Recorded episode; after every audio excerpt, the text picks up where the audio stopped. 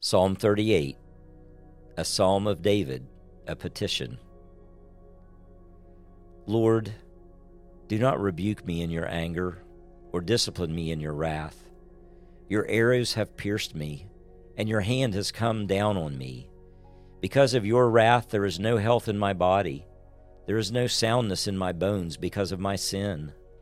My guilt has overwhelmed me like a burden too heavy to bear. My wounds fester and are loathsome because of my sinful folly. I am bowed down and brought very low.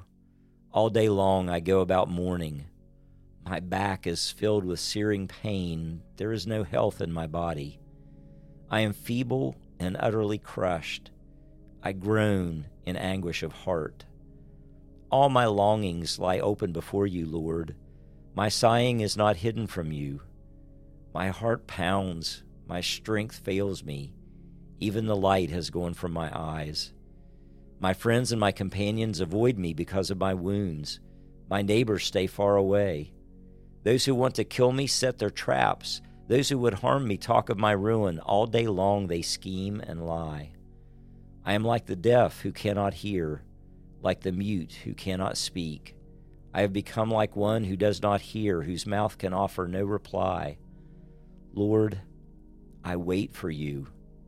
You will answer, Lord my God. For I said, do not let them gloat or exalt themselves over me when my feet slip.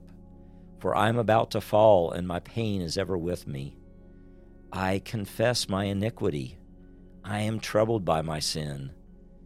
Many have become my enemies without cause. Those who hate me without reason are numerous. Those who repay my good with evil lodge accusations against me, though I seek only to do what is good. Lord, do not forsake me. Do not be far from me, my God. Come quickly to me, my Lord and my Savior.